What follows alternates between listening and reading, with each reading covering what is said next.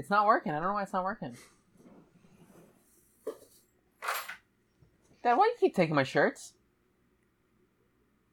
Dad? Dad?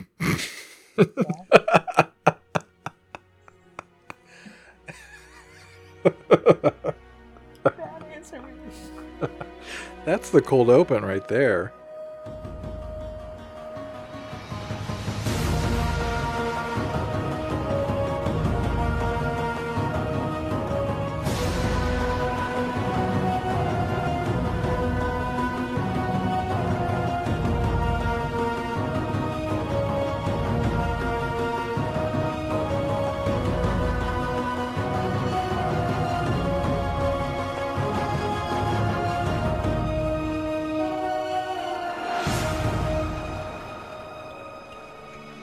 Hello, listeners, and welcome to Chats, a television podcast, Book 3 Avatar The Last Chatsbender, or Chatsbender for short. My name is Magellan, and I'm joined by Ponytail Guy, Alan. Ponytail guy gets hotter and hotter over the course of the show, just like I get hotter and hotter over the course of this show. Ah. How's it going, Magellan? you sounded like the last five minutes of an episode of Dragon Ball Z. Next time on it. I mean, that's this fun. Let's pull back the curtain. I'm getting hotter! I'm getting hotter over time. That's the voice I'm doing when I do next time on the last chat. I'm exactly doing the next time on Dragon Ball Z guy. hmm What's up, Magellan? How you Nothing doing? much, man. Just just trying to keep on chilling. It is cold out. I didn't know if that was the beginning of an end of a that's it. sentence. I That's- was trying to drink water. I wanted to make it sound like there was going to be a second and third thing, but there was only the first thing. Yeah, that kind of threw me for a loop. Speaking of throwing things for the for for a loop, I'm gonna throw out this intro and throw in the next part that's still sort of an intro, but in a different way. Listen, here's the show. Every week we watch and discuss two episodes of Avatar The Last Airbender. And that's what we do. This week we watched season 2 episode 5, Avatar Day, and season 2 episode 6, The Blind Bandit. The first episode we watched this week was Avatar Day, which was written by John O'Bryan and directed by Lauren MacMullan. Alan, what did you think of Avatar Day? I thought Avatar Day was a lot of fun. I liked certain aspects of it. I saw. I thought that that was another good humor episode. And the show is getting uh, more mature with its humor, and it isn't just going for the easy jokes. Uh, and I liked certain Aang scenes a whole lot, but uh, I don't know. Most of it is pretty, in, in a lot of ways, just like a little bit forgettable, and it isn't exactly gonna be in like my top five favorite episodes. But it was a good time. Uh, what did you think of this episode? I thought it was really funny.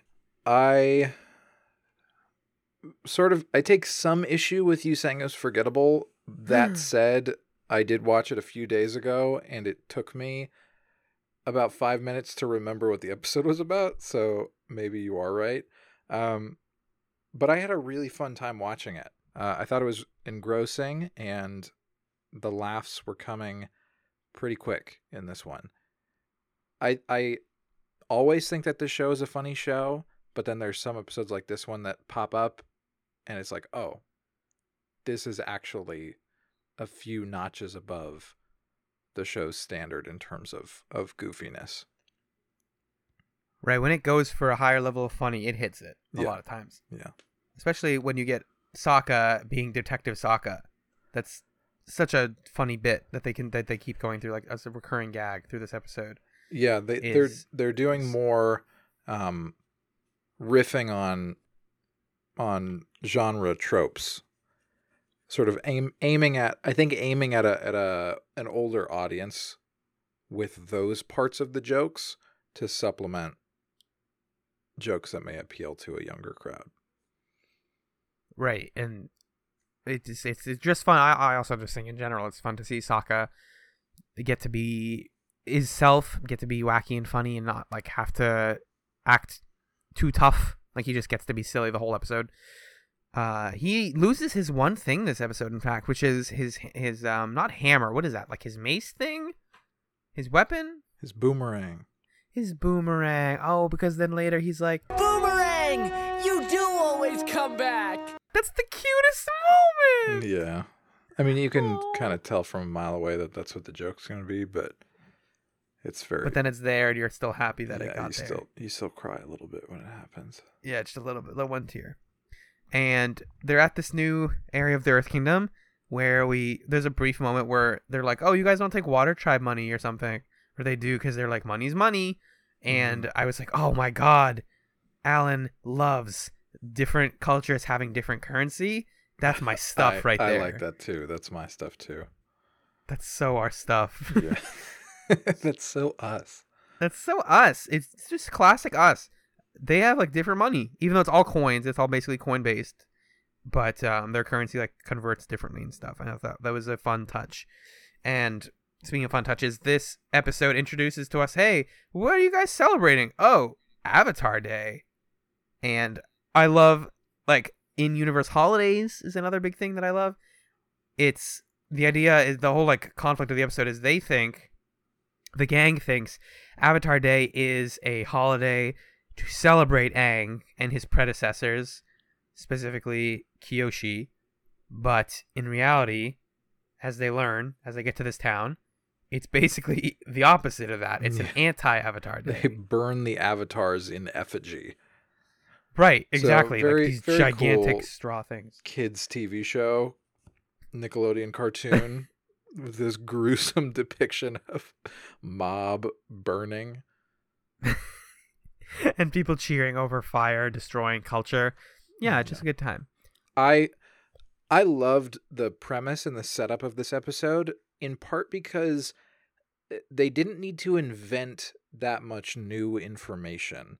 Um, I think that the the most for me the most pleasing introductions to an episode of a TV show are ones that use elements that have already existed to serve as an engine for the plot. So for Sokka, he already had his boomerang, right? And the boomerang didn't necessarily have much significance before this.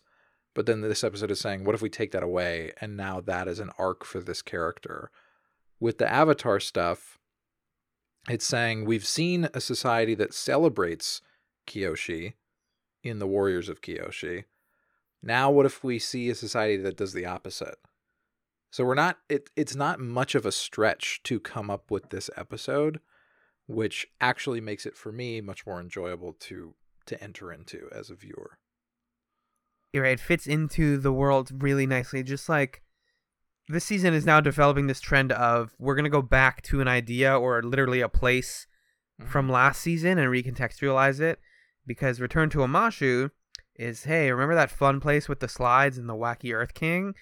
Uh, what if that place got taken over by teenage fire bending girls?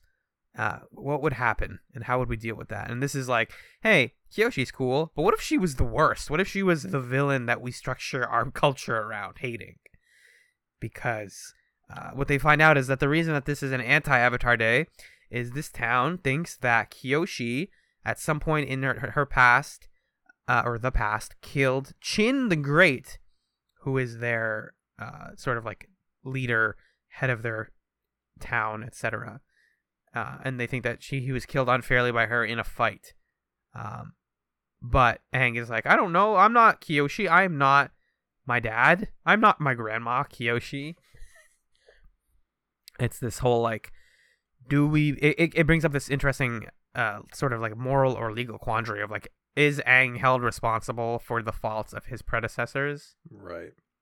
Right. which you know again has a lot of as the show often does has a lot of like real world connections back to like do people in cultures that did like horrible things in the past need to feel regret or somehow pay back other cultures in this day and age or are we past it because that wasn't my fault? That was my great great grandfather's fault.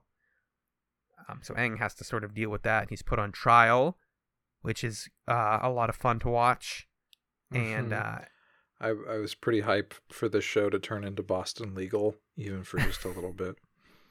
as soon as those horns kicked in, I was like, yes, yeah, right, okay, bring on the. I've never watched Boston Legal. It's a fun show. Is Kelsey Grammer on it? No, you're, Who's, think- like, the Boston legal guy? James Spader, who's sort of like a a melted Kelsey Grammer.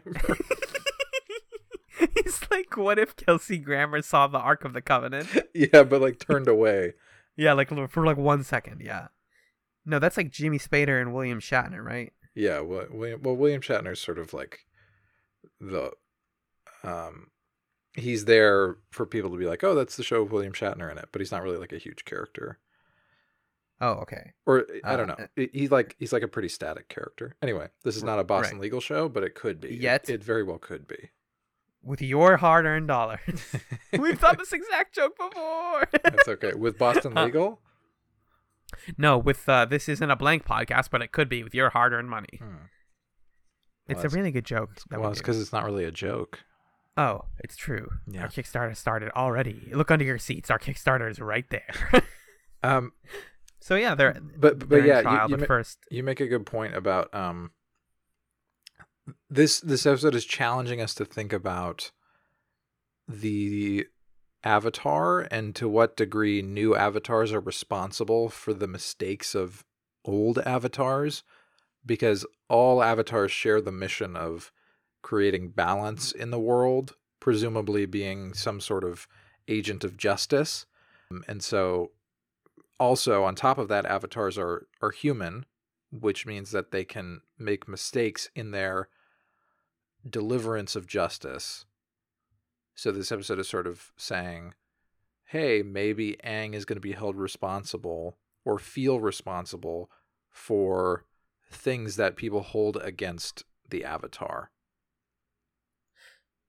Right, and, and especially for a twelve-year-old, that's a lot of burden to handle. right. And um, yeah. so Sokka and Katara spend the episode trying to clear his case and say, "Wait a minute, this isn't what happened. Let's get down to the real story of the past." Which mm-hmm. again, common things coming up in the show a lot are like re-exploring something or like re-examining agreed upon history and sort of breaking it Mhm. down and determining what's what's true from the stories that we tell our kids right and what's not true. yeah Uh, so they start by investigating the scene of the crime, and uh, they notice that the, the it's sort of like a Phoenix Wright thing where they go to all the different parts parts of the the story before determining, oh, we need to actually go to Kyoshi Island, go back there, and talk to those people and see what they think, kind of get the other perspective, because geographically, Kyoshi Island is like across the water from this place, uh, literally, uh, which becomes a plot point later mm-hmm. And they go back and it's a lot of fun to go back and see all of the fangirls and everyone's excited and the foam mouth guy of course Yep, they you could not miss him. They lingered on him for a solid minute or so.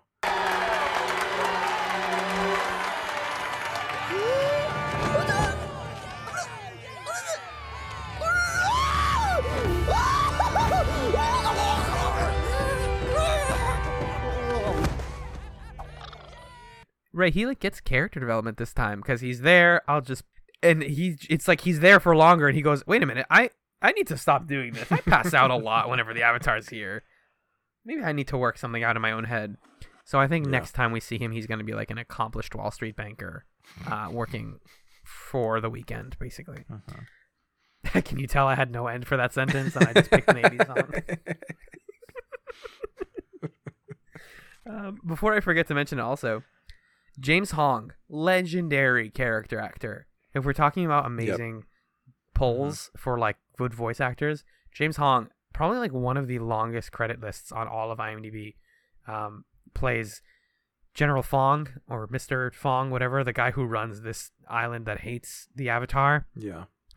I I think we had a comment from someone that was saying that they like get nightmares from hearing that voice now. I love James Hong. He's so weird and creepy and funny. He has this like type of voice that as soon as I hear it, I'm like, that's James Hong.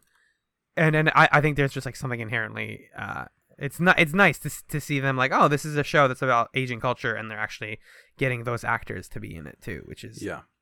it's better than the questionable uh like racial choices they have also made in the past. And his character is hilarious. It it's a perfect blend of intimidating and satirically frustrating because he he's essentially judge jury executioner for Aang's Right. trial. Um, there's a moment where Sokka and Katara have assembled all of their evidence. Sokka with his dragon bubble pipe and and you know uh, magnifying glass, and Katara with her actually solving the mysteries right like a minute before Sokka does. Yeah. Um, they go to Kyoshi Island. They figure out okay, it the story that these people have about Avatar Kyoshi cannot be true because the temple that they're claiming she kicked their leader out of and off the cliff didn't exist at this point. And at the at the point that they're talking about, the islands were actually one big island. Um, Huh. Oh, and al- also my favorite detail: Avatar Kyoshi has like the biggest feet of any Avatar ever. Um, It's just so huge, she- huge toes. so she couldn't have left the footprint. Um, and so they present all of this to the leader of the island, and he is, he shrugs it off and he says essentially that it doesn't really matter because what's going to happen is I'm going to tell my story, Aang's going to tell his story, and then I'm going to say that Aang's guilty. And then he And says my favorite line in the episode, which is That's why we call it justice. Because it's just us.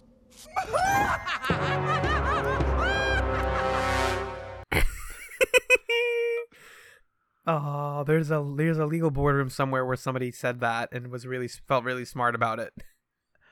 um, Um, but yeah, yeah and and that that line and the delivery of that line it just it feels like a perfect representation of an angle that this show takes sometimes which is looking at the older generation and seeing the way that they carry out justice as inherently flawed um and there are moments where the show has done that to different degrees. I think we saw that in the airbending masters who chose to separate Aang from um what was his name? The guy that he liked? Master uh, Monk Gyatso. Thank you. Um, we see that with Zuko's father. And, you know, I think we see that in other older figures at different points of the show that um, it seems as if, and we'll see it in the next episode that we're about to discuss, that the older generation is misguided and that the younger generation has to sort of set things right. Um, and this character is is really the the jester version of of that trope and that theme. Yeah, and it's this also this whole like, hey, the legal system is broken, which is a really important thing for young kids to learn. Again, this show being smart not only for its main characters, teaching them, but also teaching its listening and viewing audience. Yeah, and it's a chilling commentary on the court of public opinion, right? And this, you know, fake news and and all that stuff. That really people are just inclined to listen to the charismatic leader who's telling them the story that they want to hear rather than the actual facts of the situation. Because when Aang gets up there and tries to relay the truth and does so in a rather unconvincing manner, people don't believe him, even though it's the truth. People believe Right, exactly. the person who's telling the best story, not the person who's telling them the truth. because it's easy to say, I know the truth of this situation, I can prove it, so I'm just going to win. But in reality, if the other guy can tell a better story, convince people better, then the system is played against you, fam. It's just against you. You're not going to win. And that's sad. You know what is not sad, though, before we, again, like, so many little moments in this episode that I do enjoy. Uh, when Aang is in prison, actually waiting to be put on trial, he he runs into a bunch of people in his jail cell. There's like um there's like some tattoo men. There's supposed to be the joke is that it's like a bunch of beefy, scary men in prison. And he's like, Oh no, I'm gonna get hurt in prison? Yeah, it it it could it could have gone pretty bad and then they they take a sharp right turn into the you know, it could have been one cheesy trope and then they turn it into the the very common cheesy subversion of that cheesy trope. But it's a fun subversion, so I think it works. Right. Because so well, basically what we're talking about is these men seem really serious and like they're gonna hurt Aang. That's the one trope. But all but it turns out they're really sensitive and they believe in his case and they think that he deserves to be free. One of them literally cries for his freedom and that's beautiful. And I love to see men being emotional. I think that's actually a good thing. I think the reason it's handled well is because it does not toe the line between like, ah, emotional men are funny. Like, yeah, it's the joke that the guy, the guy cries, but also it's like, all right, the guy cries, and they they feel bad for him, but they care about him, and they say like, you know, you're gonna be fine, man. You can do it. That's so nice. It's not. It's not even they're crying for his freedom. He's telling them about um Katara and like how he likes Katara, Right. They and they they're they're in- giving in him their love, advice. Yeah, yeah. Um, I I just I like those guys a lot, and I really, I like that that scene didn't go too far into like, they're actually a bunch of gay men or anything like that. You know what I mean? Yeah, they're just good guys that are supporting. Yeah, him. Yeah. So I think that that worked. And uh, what they determine, what they find out, what their their strategy is, if we dress Aang, and this is like uh, Katara and Sokka, if we dress Aang like Kyoshi when he's put on trial, which again really could have gone for an easy like cross dressing joke, but as we saw in the Kyoshi episode, uh, her outfit and stuff is very cool, and there isn't much that's feminine about it, anyways, other than the fact that it is a dress, I guess. I think I Um, think there are trappings of it that are traditionally feminine, Feminine. that maybe we don't necessarily recognize as such. But yeah, it it's certainly not something that we would recognize as, as stereotypically feminine. right stuff like the face mask and the like the dress stuff is, is obviously it's there but um it isn't like he's wearing booby armor and that's the joke is like he looks like a girl Right. And when when I, when Um, I say we, I mean you and me, Alan. yes yes Yeah, Western the host of men. Yeah. Yes uh, uh the joke ends up actually being he's a small man in big people clothes Right. Right. which i can Um, and it, the costume's awesome, and the other part of it that makes it not a cross-dressing joke at all is that Aang later fights in that costume using Yeah, and it- weapons, and it's and kicks butt yeah, he does really well to the point where you almost wish that Aang always had fans because it makes more sense for him to have fans. right for airbending that just that's much more Just practical seems cooler, yeah. Their idea is that if we have him dressed like this, maybe he'll end up channeling Kyoshi and like maybe some cool magic will happen and she'll go Yeah, through who- him and explain things. And like they say that like that's a joke, like, well, this is the only idea we have and it doesn't work. And then whoa, it totally actually it works. It definitely exactly. completely does. It's Jennifer Hale. She's here. Listen, guys, I did it. I killed that guy that you thought I killed. He was a bad man. I'm a tough girl. Go away. Shut up. I split I the islands in half. Yeah, with my raw, godlike power, I split the islands in half, and your leader fell like a dumb man. Again, recontextualizing history, like like rewriting the history books. You guys thought that this person was a superhero and I killed him for unfair reasons in the field of battle. Actually, he was terrible, and I created geography, and he fell. Like I didn't, I didn't even like kill him intentionally. He just kind of fell. That's the joke. And he he like um Looney Tunes falls, where he like is floating over and he goes Yeah. oh, whoa, Oh, whoopsie. and then slides. And they're does that work? No, that doesn't work. Is the thing, uh, because Well, they're it- like, well, It's funny because f- up to this point, we've only seen Avatar Roku inhabit Aang's body, if that's what's going on. We've only seen Avatar Roku present himself through Aang.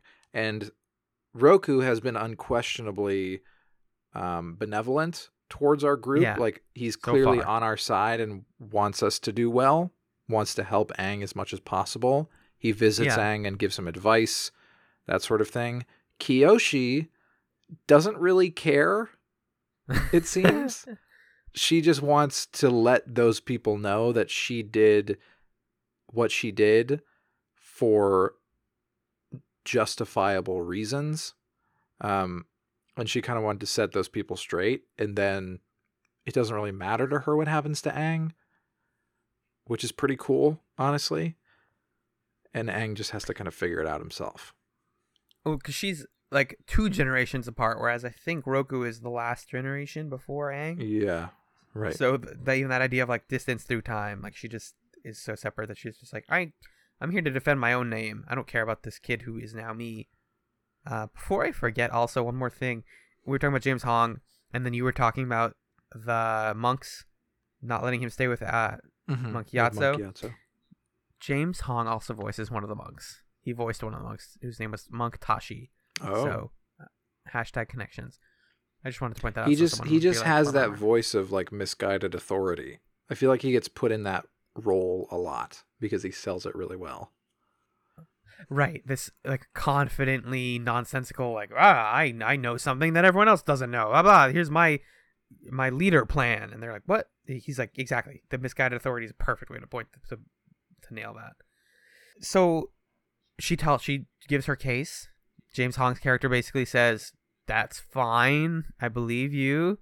But also, we're still going to punish him because that doesn't mean you didn't do it. And he has to stand trial for something. Which, again, legal system. It's messed up. Mhm. And So, so they spin. Yep. They bring out um the wheel of punishment. And I I loved the um the the bailiff of this case, the very deep voiced guy who goes The accused will now present its argument. and then it's like the accused will now spin the wheel of punishment. And uh Aang spins it. We're crossing our fingers for community service. But um of course Aang lands on Looks like it's boiled in oil.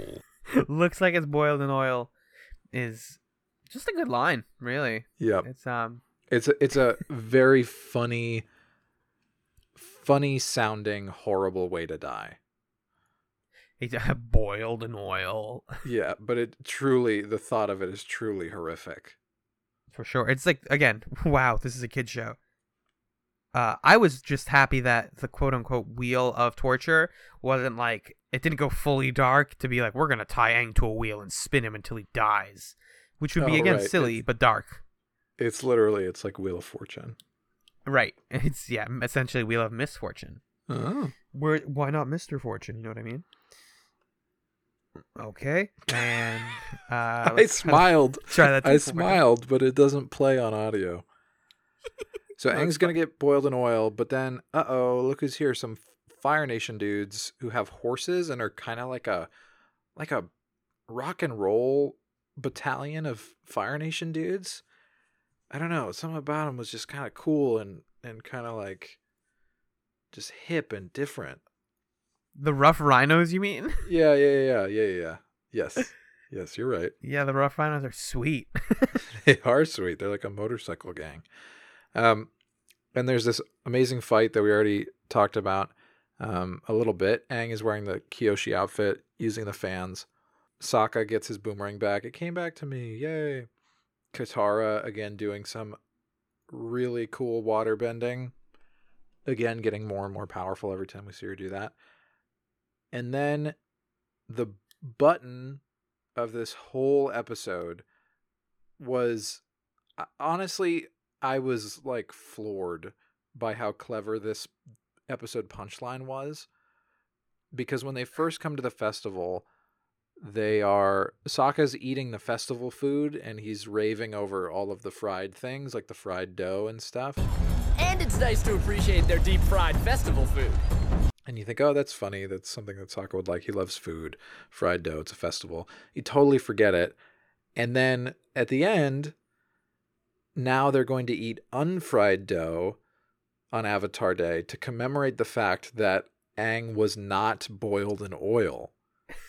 And it that's so that's so smart. I was like mad at how smart that is. it's simple, but as soon as somebody said that in the writers' room, they were like, "Oh, w- uh, w- we have to do that." Are you kidding me? Yeah. I mean, They're eating like fire flakes earlier. Like fire flakes is a joker that they they bring back a lot. Or it's just like the Fire Nation and people who like fire eat fire flakes, and now we're eating fried dough because burning. But they don't tell, like you said, they don't say in the beginning that we're eating fried food because it's burning. You just that's just the assumption. And then when they say no, now we're eating unfried food, it's like ah, whoa! It like unlocks the humor of the previous scenes also. it it's yeah, it's a great callback and it yeah. And it's such a funny visual to watch Katara like eat this mushy gingerbread ang. Yeah. Yeah. and you're like, oh, please don't eat that. That's raw food. Oh God. Oh, here comes the salmonella. Gross, gross. And then she eats it, and Sokka eats it, and Aang's like, what do you? What? and that's the episode. Yeah, and it, it's these people are still awful. Like this town of people is still bad. I think that's that's another thing that's great about it. This season of Avatar for me has given us more more people who are hypocritical, more people who are unquestionably icky as people. And even though the town has changed their mind about hating the Avatar at the end of this episode, they're not redeemed. They're still misguided, they're still short sighted. And so they think, oh, yeah, this really horrible snack food, that's a way to commemorate the fact that our lives were saved by somebody that we were about to kill. anyway, the the other thread of this episode that we haven't talked about is the part that broke my heart fully in half, which is uh, Zuko and Iroh's story. The the Cliff Notes version of of most of it is that Zuko is on a sugar high after his murder, hmm. after his full on kill that probably happened last time. And he's just stealing from people. He's going around and taking food and supplies for himself and his uncle. His uncle tries to, Iroh tries to steer him away from that and has some really, really fantastic lines. He tells Zuko that there's, Simple honor in poverty. and says, In the darkest times, hope is something you give yourself. That is the meaning of inner strength. So he's trying to impart to Zuko these constructive life lessons to make him a better person. And what Zuko gets from it is, uh, you know what, Uncle? I've decided that we shouldn't travel together anymore. We can't be friends. And I, oh man, that hurts. Uh, The saddest thing about it for me is that Zuko leaves and Iroh gives him the horse, camel, whatever, the animal that they stole from the girl a couple of back uh, several episodes ago. mhm. And I I love this show's ability to hold on to its continuity and like bring it back continuously. And just to bring that idea back that like this is the the ostrich thing is supposed to represent like Zuko's struggle to be a good person. Mhm. Like he was willing to steal it because he was like, "Well, this is me helping me out. I don't care if this is this girl's. I'm like actually stealing from a good person." And now Iroh is saying, "You can have that. You can have that choice that you made a while ago. You, I don't need this like false sense of freedom and movement anymore because I'm not going anywhere without you. I'm just gonna Hmm. kind of wander and be a hermit until I die if I don't have you motivating me. Like, all right, Right. good luck with that. He doesn't do it with any malice or ill intent. Like he's actually giving it to Zuko to help him. But there's just something so sad about like him handing off the reins to this opportunity to get somewhere Right. and this like hope for freedom that he's giving off to Zuko. and it, it's sort of it's sort of the mirror i i was saying before that sometimes the show really i think a lot of the time the Aang and his friends side of things shows the hypocrisy of of the older generation and a, a miss misassignment of of justice or of consequences that somehow needs to be righted. And i think for zuko and iroh it can show the hypocrisy or, or the challenges of youth and whereas with with youth trying to correct the transgressions of the older generation it's about taking control and rising up and whatever for the older generation trying to correct the younger it's about letting go it's about saying i know what's best for zuko i know what he needs to learn to be a good person but at a certain point I can't be the one to teach it to him. He has to figure it out for himself. He has to come back to me when he needs me back again. Yes. And I think Iroh Which- knows that he'll come back, but this Yeah. moment is is painful.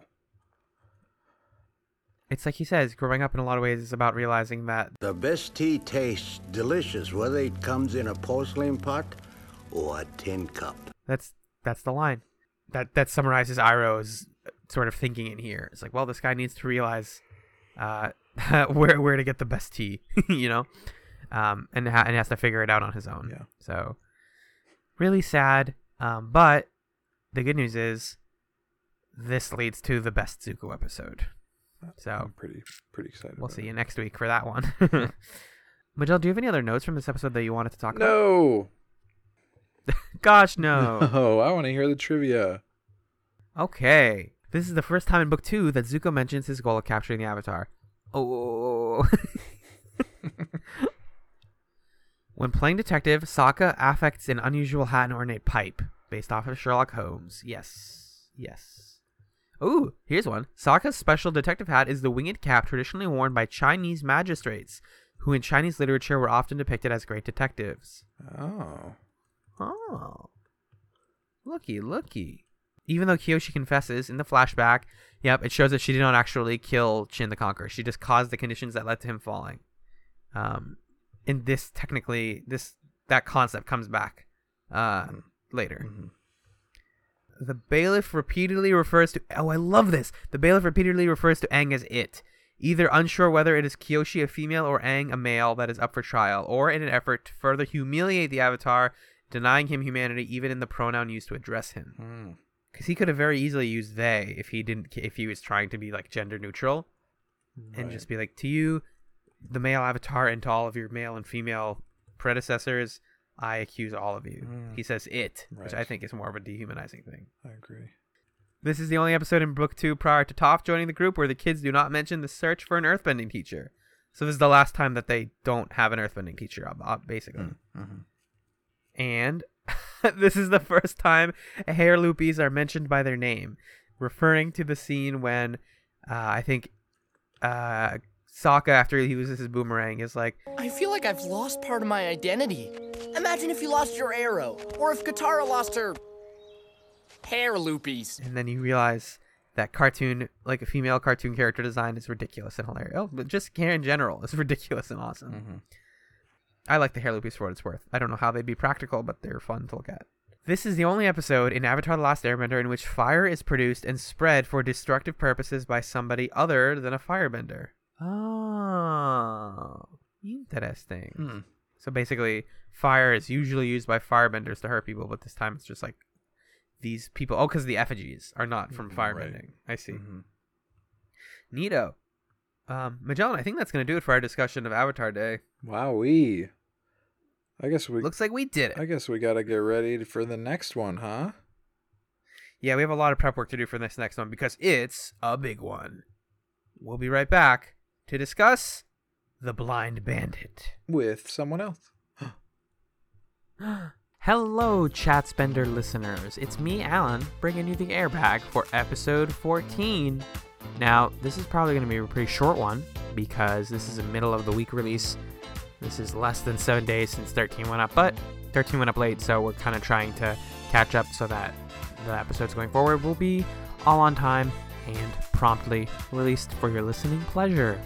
So, we do actually have some feedback because I requested that people still send in episode 14 airbag content, and they did. So, we started a hashtag this week. It's called hashtag rejected Chatsbender thumbnails. A little bit wordy. The idea is when I pull screenshots for the thumbnails for the podcast episodes, I usually take more than one, especially if I'm watching the episode on my computer. I will just pause at every funny shot and save them and put them through so that they can be made into a thumbnail later. And then I'm going to start putting all the ones I don't use on the rejected Chatsbender thumbnails over on our Twitter at Chatspod. And so last week, uh, for episode 13, I had just one that I rejected, which was this shot of a gigantic beaver platypus laying an egg at the circus right before Azula meets Ty Lee. It's very silly, and Doc said about it, Well, if I'm ever asked if I've ever seen Rigid Fonda or a half monkey, half beaver lay an egg on screen, I can proudly say yes to both. That's art. That's really art. Old as Your Omen says, I only remember the B plot of Return to Omashu in full, but I remember Bumi being very funny, and that's it. It's an in between episode, one that kicks off the arc and ties everything together, but it isn't really involved in the happening. It gets better later, so I don't really care. Azula's squad is my favorite. I'm not that big of a fan of Ty Lee because, in my opinion, she isn't quite as fleshed out as Azula or Mai, though we do later find out why she is the way she is. Mai is my gorgeous emo princess, and sometimes I want her to be my friend so we can drape ourselves over various items of furniture and languidly commiserate. I feel like that would be a good use of our time. Can I join you in that? Because that sounds amazing. Ty Lee did figure out Azula coerced her into joining her murder squad. I think during this episode, she tells Mai at some point, the circus called, but Azula called louder. Which I I know the line you're talking about. I thought that that line was meant to imply that she was actually swayed by Azula in sort of a metaphorical sense. Like, oh, she called louder. Her cause brought me to us, not the Azula tricked me into coming with her, which is what actually happened. And regarding the swamp, she did not like this episode. It is, again, liminal. It exists in the in between. And there's very little there. It reminds me of that scene in the forest from the second Hunger Games book that reference soars above my head. Although I did watch the first Hunger Games movie, it was fine. I heard a thing on Tumblr about how the southern redneck stereotype is both American and Japanese. The names are Korean. So it's both from an American perspective of these wacky Cajun people and a Japanese perspective of these wacky Koreans whose country we used to colonize. Which is neither here nor there. I do think that's a really interesting view of, or like a reading of that whole character work in the swamp, all of that, and what that means and how it fits into the racial politics of the show. She really liked the line, respect the ground beneath you, and said it's super Buddhist as well as environmentalist, which in itself is great. You don't see anyone get murdered on Avatar ever, but it's almost the threat that's scarier, and it gets darker. And like the show Killjoys with less blood, if you've ever seen that show. Regarding a line where I think I said that was a really Alan specific joke, she said yes it was, and I laughed because you're my friend. I already forget what the line was, but uh, I like to think that over here, if you listen to this show, this podcast more and more, you will start to be able to guess what things I'm going to respond to before I say them. The same with Magellan. She's also excited for talking about the Blind Bandit for reasons, and uh, that's what I'm going to say about that. um, finally, Dax also sent us a tweet that said this guy took the hashtag watch for the harrow a little too seriously, which I think was a joke hashtag I made at one point recently. And this is a picture of a US, UFC fighter with a harrow tattooed on his chest. And that's what I'm looking at right now. The one email we got this week, well, we got two. One was from Dax telling us that he wasn't going to be able to write a full email because he's been doing some life stuff. And then we got one from our buddy Fendon. He says, Hello from the most humid spot in Los Angeles. He thinks his thoughts on Return to Omashu pretty much line up with ours, however, his feelings on the swamp are more mixed. He agrees that it's not very relevant for the season, but he does appreciate the intent behind its elements. He liked Appa and Momo's little solo journey through the swamp and the character it gives them. Vine bending is kind of cool to him, not mind blowing, but sufficiently interesting as an extension of water bending. Sokka's still thinking about Yue, something I was happy to see when I first watched this. I was hoping his experience of losing someone he saw himself having a kind of future with would be one that would have a lasting imprint on him. This just feels like a mere reminder to the audience that Yue existed and that by itself is hardly a gratifying story moment. Same thing for Katara's vision of her mother and Aang's vision. All of this stuff is going to continue to be important to one degree or another. So while somewhat disagree with Magellan in that this episode does serve to set up certain things, it's just not doing so skillfully. It's mostly tiding us over for now. Avatar Day is pretty meh. The vast majority of it is skippable, especially the sections when the mayor talks. Don't you dare talk naughty about James Hong ever. I think I'm gonna have nightmares about that voice. What the? The only good things to come out of this episode are Kyoshi's monologue, the fight scene, and that one conversation between Zuko and Iroh. The latter in particular stuck with me. Iroh is clearly much happier living his life free of the Fire Nation, and all he wants is for Zuko to experience the same kind of happiness. The tin cup metaphor really drives this home. I'm not sure whether to interpret Zuko leaving Iroh at this point as him rejecting Iroh's teachings, or him simply trying to figure out what he wants by himself. Either way, it's heartbreaking, though it does set the stage for one of my favorite episodes in the entire show, Zuko Alone, which I'm very anxious to hear your thoughts on. I said my episode because you wrote that, Fendon, and also I agree with you, it's one of the best ones. Speaking of favorite episodes, Blind Bandit definitely near the top. To start with, the fact that the Earth Kingdom has Earth wrestling is perfect. Mostly, though, and I know this is not exactly an outlier, but it deserves to be said, I adore Toph, particularly how she upends almost every conception about earthbending I had prior to this episode. On its face, on its face, Earth looks like it's the element associated with brute force, but Toph demonstrates time and again that it's possible to be tactical and precise with it. I probably would have already been satisfied had they given us a frail but actually badass female character to run out the hero cast, but the fact that they also made her a master earthbender because she needs to be, because it's her way of interacting with the world, that just makes it infinitely more believable. Not to mention that the sequences of her feeling the vibrations look fantastic visually. Thanks to some really superb animation, I would go so far as to say that the fight sequence where she faces off against the Earth Rumble 6 guys is my favorite at this point in the show. Wow!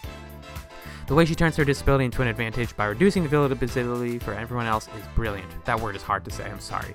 Plus, I feel like the gang kind of paled in comparison to the Zuko Iroh dynamic until now. Toph is going to shake that up quite a bit. I'm really happy we've arrived at this section of the show. Things are only going to get better from here, and as always, I hope you guys have a fantastic week. Yours truly, Fendon. Whew, I haven't read a full email on here in a while. That was fun. I still like reading them. I, I know I, I, I go back and forth between like reading the whole email and reading just the highlights, but I think it's all highlights at some point. Speaking of highlights, if you didn't hear, remember from last week, we started a Chatsbender podcast playlist. It's called The Ambient Bag.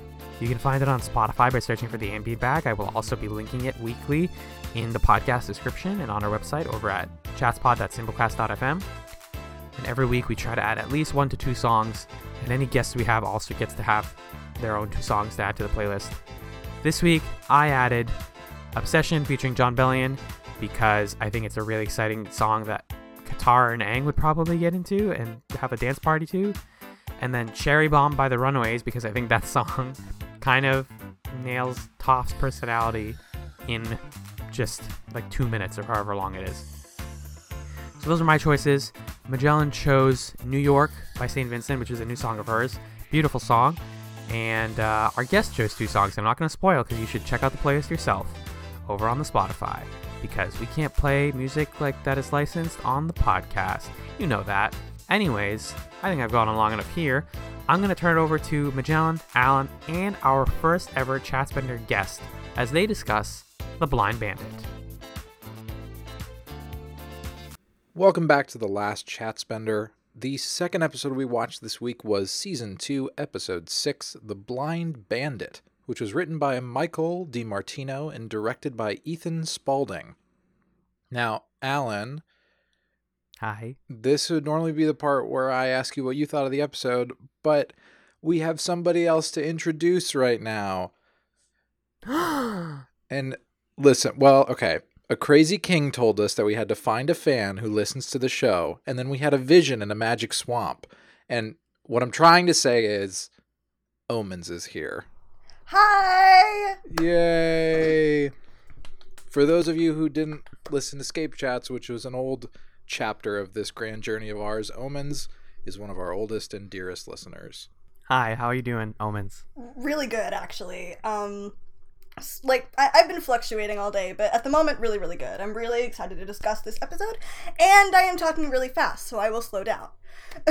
Please don't. First thing we always ask guests on this show is you picked this episode for a reason. What was the reason that you picked this episode? I am a person with a disability, or a disabled person if you want to be politically correct. And Toph is probably the best written disabled character I have ever seen. Hmm. And having this when I was a child would have been very important to me, and now it makes me cry because I have it now. That's the short version. Mm-hmm. But basically, this episode deals with ableism in many different shapes and forms, and I wanted to be here to comment on it because it's great. That's awesome. That's a fantastic perspective to bring to the show. Okay, let's get boilerplate impressions of the episode. Alan, you first. Give me your elevator version of what you thought of this, The Blind Bandit. This episode's amazing. Toph is introduced in really smart ways, and they handle her, and the, like you said, the whole ableism thing, and the way her parents treat her in a very honest, sincere way. And Aang respects her, and I love the pacing of it. I like the wrestling chapter of it, and just the whole arc of her character is stupendous. There was a point, there were multiple points in my notes where I said, okay, I'm not taking any more notes. Partly because I knew that Omens was going to have very detailed notes, but um, also partly because I just wanted to focus entirely on this episode. It felt like one that demanded my full attention because it had such a fantastic blend of action and comedy and really different, unique directorial choices through the way that Toph sees and perceives the world.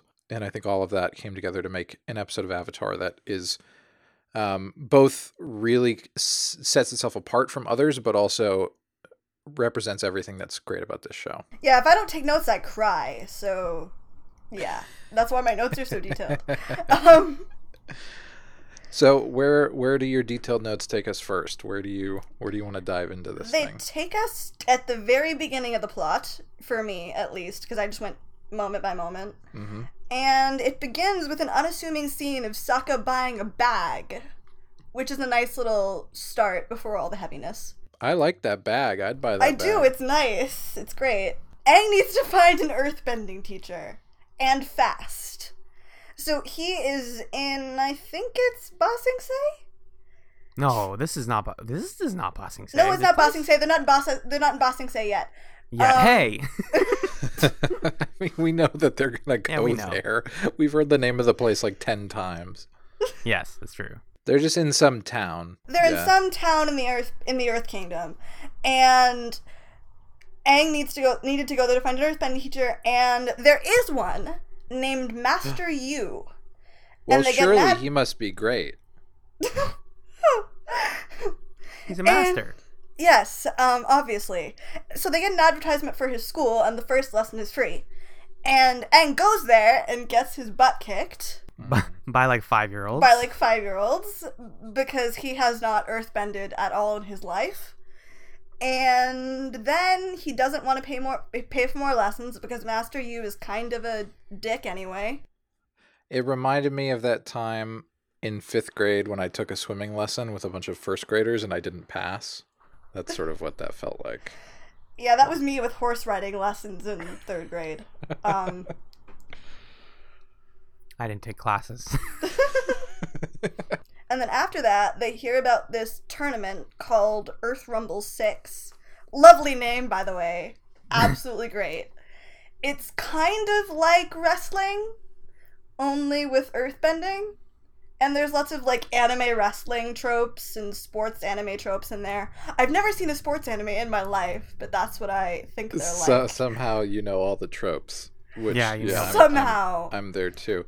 I loved th- this wrestling competition was fantastic. I-, I love that this season is starting to veer a little bit more into genre pastiche. In the episode before this, we got Sokka doing a whole Sherlock Holmes thing, and it, it's just it's playing more with um, sort of cultural iconography. And I, I yeah, so there's a lot of fun turns here. I loved um the what's his name? The Boulder, which is who's he's the Rock, right? the boulder's great. I Um, love him. He's, The Rock meets Randy Savage. right, and he's played he's played by a real wrestler, I think. Yeah, The Rock was actually gonna voice him, but he had to pull out. I saw that in an Amazon trivia thing. No, But it would have been really Oh, awesome That would if have been so cool. um, The Rock voiced him because The Rock. and then the the Fire Nation, the guy who's like the heel from the Fire Nation, has a Russian accent. That was was very good. Please to rise for Fire Nation national anthem. Fire Lord, my flame burns for thee. Go back to the Fire Nation! I kind of wanted more of this wrestling stuff, and I think competitive bending is an area of this universe that we don't get to explore enough yet. But like this idea that we all do this thing, some of us use it constructively, some of us use it destructively. But also, what if we just pay got people to pay to watch us beat each other up and like there's no death involved. The whole point of the game is to knock people off of a of a platform Yeah. but it's just like fun. It's just like, hey, we're gonna have fun with these powers that we all simultaneously developed, and that's that's what we do with our time. It's kind of like martial arts sparring in that like you have these matches between two people and of course bending is based off of martial arts in the first place. But the thing that gets me with the bending tournament stuff is that like it's not quite constructive. Like it's just fun, but like as Aang said when Katara was like, "Oh, the boulder should be your earthbending teacher." He's like, "But he's not listening to the earth. He's listening to his big muscles." Speaking of uh, cool wrestling characters, rule of threes: the boulder beats up a bunch of people, and then who's the last contester? It's the blind bandit. Who's gonna be this tough dude? this this is a group of bunch of men. Sak- uh, Katara literally says that at the beginning. She's like, "Oh, we're gonna watch a bunch of men fight. This sucks." It's a girl. A tiny blind girl. You've got no idea how much that means to me. I am a tiny disabled girl. And like just watching that was really awesome. Because she wipes the floor with him. Like she Yes, in, she like does. seconds. It's Uh, great. she it, it ends up being this thing where they use her disability as a superpower almost and so she can do sort of the daredevil thing where as long as she can feel vibrations either in her feet or in one part of her body then she can uh, see things through vibrations and use that to sort of like predict movements based on like how people travel and so she like trips up the boulder and makes him like split his pants whoa oh, awkward Well, yeah, she hurt. I mean, you know, it's symbolic of her defeating this male power fantasy that Sokka's completely bought into. That he like, she like hurts his balls. Uh, Exactly. Toph for most feminist character on the show. Well, and and I think we we glossed over Katara beating up those dudes in an alley and freezing them. I wanted her to come back with their skulls. I wanted her to be like, because she, the two guys are like, oh, it's none of your business who, where the tournament is. And she's like, I'll be right back. Oh, boys. And I want her to turn around with like bloodied heads in both of her hands and just be like, I know where the tournament is. We got tickets. That's too gory for a children's show, honestly. the, the closest thing they get to that violence with Katara is she sticks them both to the wall with ice. And you're like, yes, women are very tough on this show. And that's great. Yes. And Toph is tough, and Aang sees that. Not only does he realize she's tough and cool, he also goes, "Wait a minute, that's the girl from my dreams." and oh, whoa, I must, I must have her teach me. Just again, I love the fact that Avatar, the Last Airbender's main characters are confident and not like shelby sad people. At least not all the time. Like he just walks right up to her and he's like, "I'm gonna fight the boss." He's like, "What?" yeah, that's me. I'm gonna fight Toph and I'm gonna win, and he does because he can kind of cheat. He can airbend. And Yeah. she can't see him when he's airbending. The people who run the wrestling federation are like, uh, they definitely split the payment because we told them, hey, if anyone can beat the blind bandit, then they get a bunch of gold. And so they think that it was like a uh, intentional fall on Toph's part. Toff being like snarky and kind of um like kind of a mean character is low key my lifeblood. Um She's not like friendly and accommodating to people. no, of course and like there's no reason she should be aside from that it's like good societal behavior. And boom, we have just found her character arc. Exactly. Mm-hmm. Yeah. It just shows itself because she's the daughter of the Beifong family, who in the Avatar universe are the richest family ever. But they don't have a daughter, which leads us to ableist crap number 1. Um Oh, mostly. I didn't even pick up on that. They don't mention. They don't tell people that they have a daughter. No, they don't. Oh. Um, and or wait, no, this is technic like technically, um, the Boulder saying that he didn't want to fight a young blind girl was ableist crap number one, Yeah. but this is ableist crap number two. Well, yeah, the boulder gets over his conflicted feelings. yes. Oh yeah, yeah. um, and like it, it's nasty and so historically disgusting because because this actually happened. Yeah. to disabled people in the past and not necessarily now because I think it's illegal. But we find out that kind of being isolated is very integral to Toph's like ruse and her ability to fight as the blind bandit. Hmm. So it kind of benefits her. Right. She doesn't want to be famous, world famous, known for her name, Toph Beifong. Like she never talks about her her history. She she adopts this character because that's the only way that she can like be the person that she wants to be with people, which is like surprisingly powerful. Yes, but also her parents wouldn't let her earthbound. Right. Right. her dad is probably the exaggerated personification of many parents of children with disabilities and it is uh-huh. so sad to me Right, with the whole like, oh, you're so frail, yes. you can't do anything. I need to protect you by shutting you away from the world. Yeah. like i had lovely parents but like if you go on the internet the chronic illness community deals with this a lot Yeah. and either you're either on this is the other end of the spectrum you either like smother your child or you say they're faking. Wow, yeah, huh? Yeah. and they and they choose the and they choose the former. You know, they choose to just be like, you know, he literally. The, I think the line is, "She is blind and tiny and helpless and fragile. She cannot help you." And you're like, Yes. oh, and that is the impetus for her to go. Actually, let me let me single handedly take out everybody here. I'm pleased to hear that Toph's private lessons are going well, but I want to be sure she's not trying anything too dangerous. Absolutely not. I'm keeping her at the beginner's level, basic forms and breathing exercises only. Very good. Excuse me, sir, but you have a visitor. Who thinks they are so important they can just come to my home unannounced? Uh, the Avatar, sir. First time we see Toph's dad's face. This is just me being a giant nerd here, but he is drinking tea from a gaiwan in exactly the way you're supposed to do it. Hey, nice. Attention to detail. With the like wafting, using the lid. yeah, you to sniff waft from the lid stuff. and you see the Yeah. and then you drink it. The way that they find out that Toph is a member of the Beifong family is they go back to those two trash boys who were stuck to the ice wall, and they find out from them what's going on, and then they say some mean stuff, and then Katara and Sokka uh, leave in what is like one of the most famous shots in Avatar. Yeah, you better leave. Hey, I got my eye on you. Water Tribe. They recreate that shot shot for like exactly in uh, as it is in the Legend of Korra, like season two or three. Oh, okay. uh, with another member of the Beifong family is all I'm gonna say. And oh, okay. yeah, it's like really clever and funny, and it's like whoa, they they like recreated this specific moment of just like whoa, water tribe, tough, tough, cool people, um, and I just love that. That uh, we're probably not going to do a full po- Korra podcast, but there is so much care put into the way that they call back to this show, and Yeah. even in those little moments like that.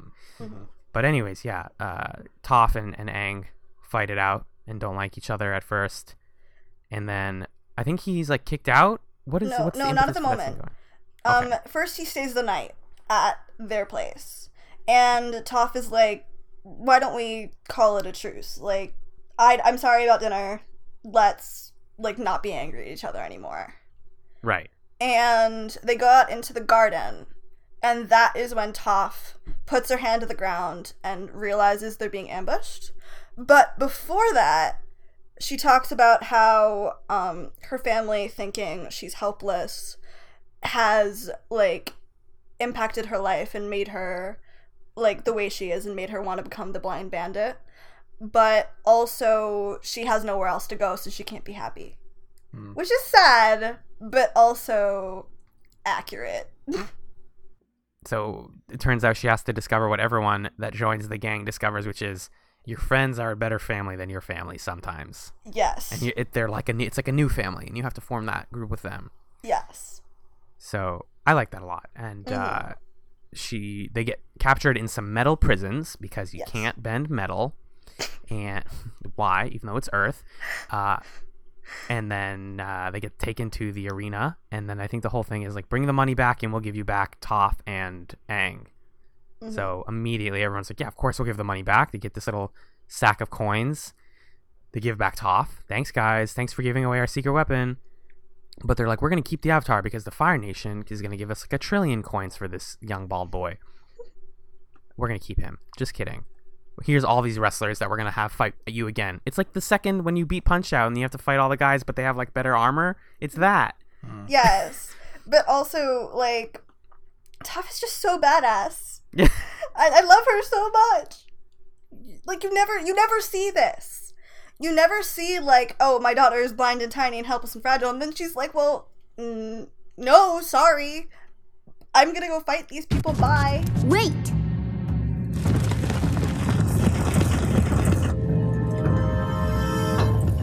They're mine. They're mine. It's so intense. And then she just crushes like five adult men with her simple earthbending and it's and then like literally bounces one of them on rocks over and over again. Like she like you said, she like gets creative with it. She's not just beating them, she's like toying with them. Um, the way that Azula is so powerful, but in like a reserved, like I could crush you with a lightning fingertip if I wanted to. Uh, in this case, Toph is like, I'm gonna toy with you because that's what I like to do. Because the world never lets me have fun, and this is my fun: is crushing old men.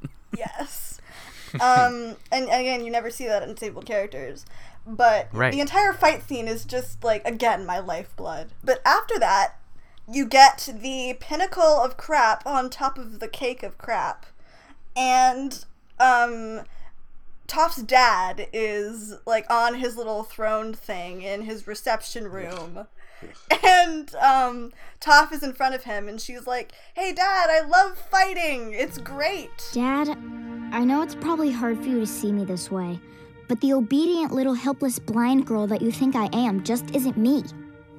I love fighting. I love being an earthbender. And I'm really, really good at it.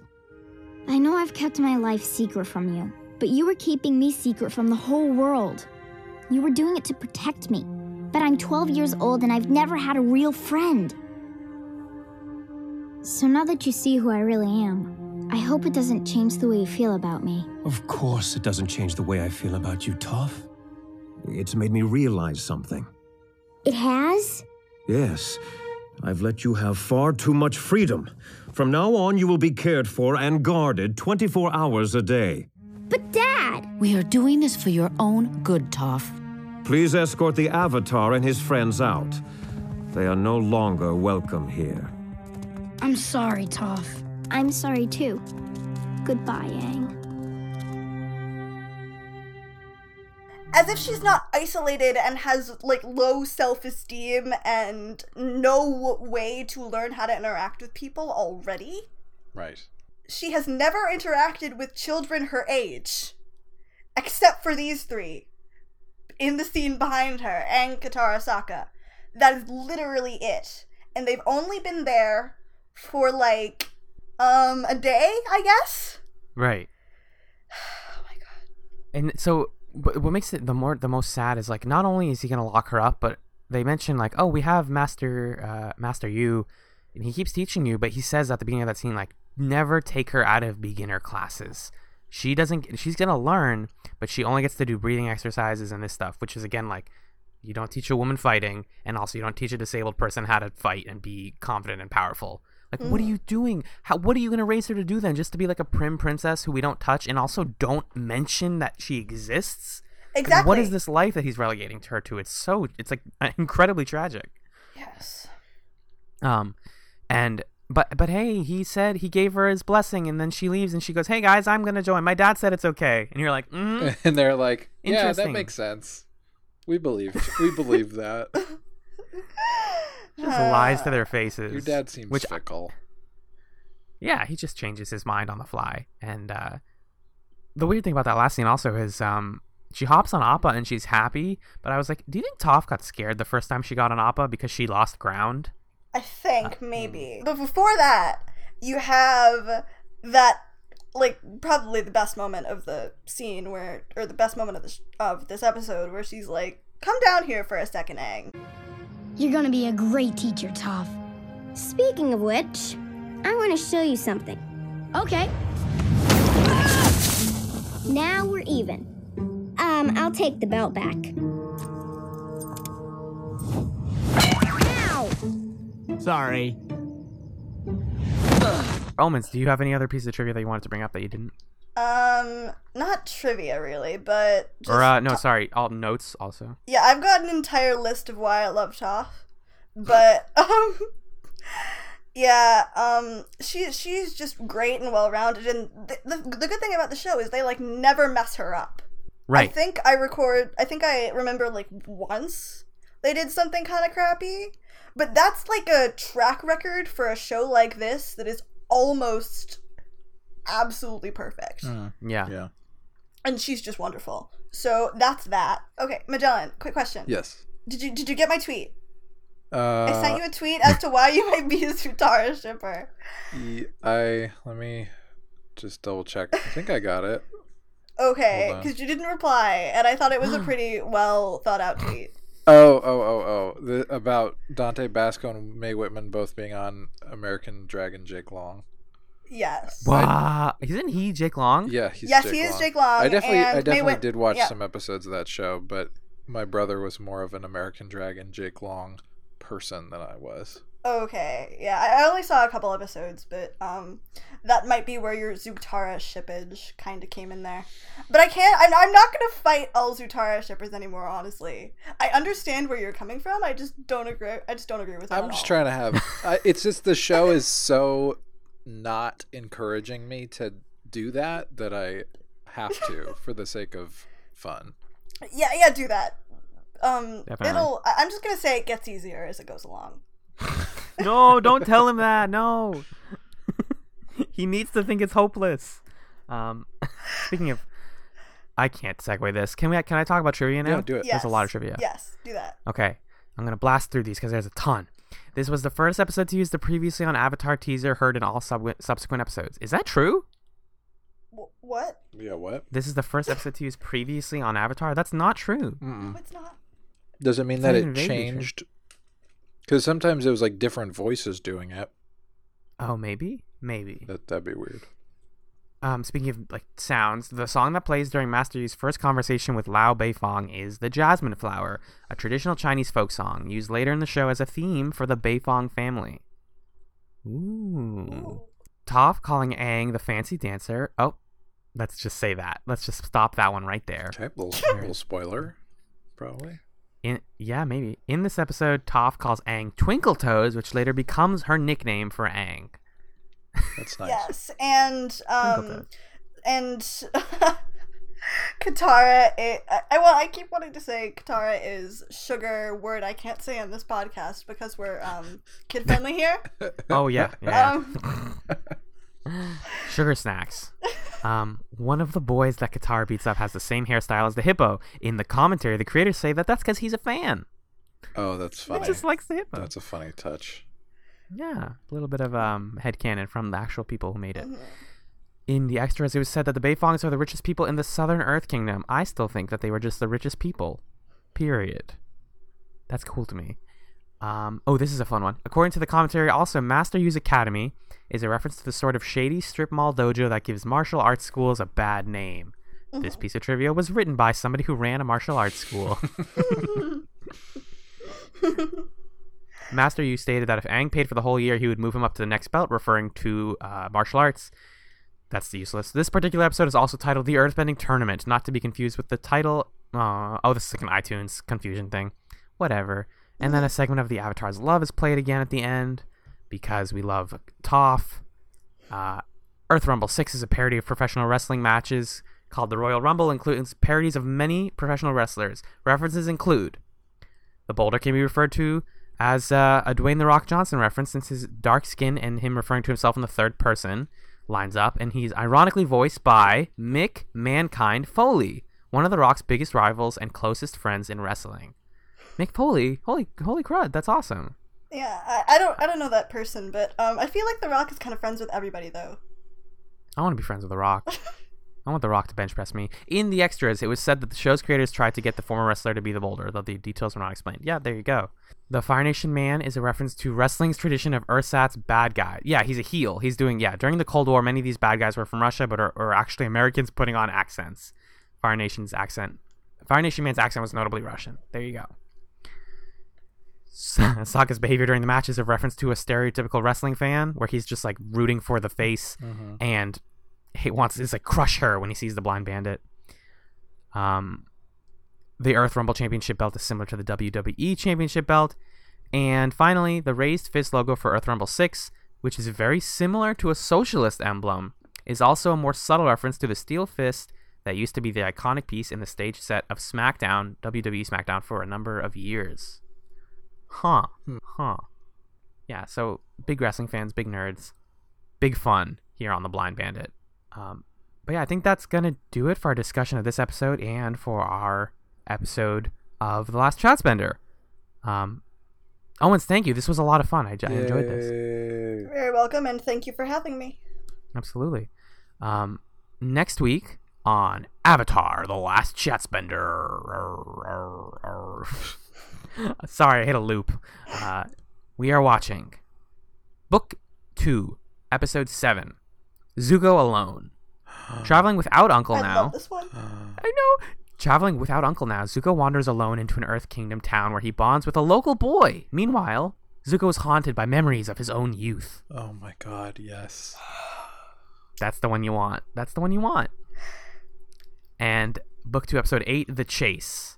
Uh, as the kids are pursued relentlessly by a mysterious machine, their exhaustion puts them at each other's throats. I don't remember liking this episode. Oh my god! I I forget. Wait. Um, is this um um? I'm sorry. No, don't say it. I'm not gonna say it. I don't. I don't remember this one, but I think machine. I think something else that'll happen. Yes. I know what you're talking about. I do know. It's not that. It's, Okay. it's a different thing. Yeah. Okay. Um, that's coming later in the season. Sorry, this is what happens when you get two people who watch the show and one person who hasn't. There's lots of like bite your tongue. Um, I think it's time to not bite our tongues and to actually uh, let loose our tongues with the words of plugs, segues. Omens, where can people find you on the internet? I am on Twitter at old as your omens and on Tumblr at chasingtheskyline.tumblr.com and pretty much nowhere else. Fantastic. That's the only places. Yep. Um, you can always email the show over at chatzpod at gmail.com, spelled C H A T Z P O D at gmail.com. You can tweet at chatzpod if you want to be included in the airbag. Both those places are good places to do that. And you can also DM us spoiler talk if you want. And uh, you cannot find me on Twitter or anything like that, but I'm on another podcast. It's called Fireside Friends. It can be found wherever you listen to podcasts. It's a pop culture show. We have a lot of fun. Uh, and there's a Patreon, and there's a bunch of guests, and it's a good time. John, what about you? You can find me on Twitter at just a fluke. That's J U S T A P F L U K E. You can send me tweets about American Dragon Jake Long. I'll always accept those and enjoy those. You can also listen to me on another podcast. It's called Adulthood. Listen, here's what happens. Every week I watch 15 seconds of the movie Boyhood and then I just I just figure out what to do about it. And it's great, honestly. I'm not quite caught up, but it's great. Also, are you, uh, Alan, are you still running the ChatsPod Twitter account? Yeah, I, that, the tweet today was from me. Oh, okay, cool. Because um, Yeah. I, I wouldn't want to DM Magellan any sort of. No, Magellan. That's what I mean. Magellan doesn't look at the DMs on that account, so you're good if you want to just get into like even like Korra spoilers. I've watched that show. Okay. Or the comics, even. Ooh. Someday we'll talk about the, the comics and the part where Aang calls Katara. Well, never mind. um, thank you for listening to the last Chatsbender. Yip yip.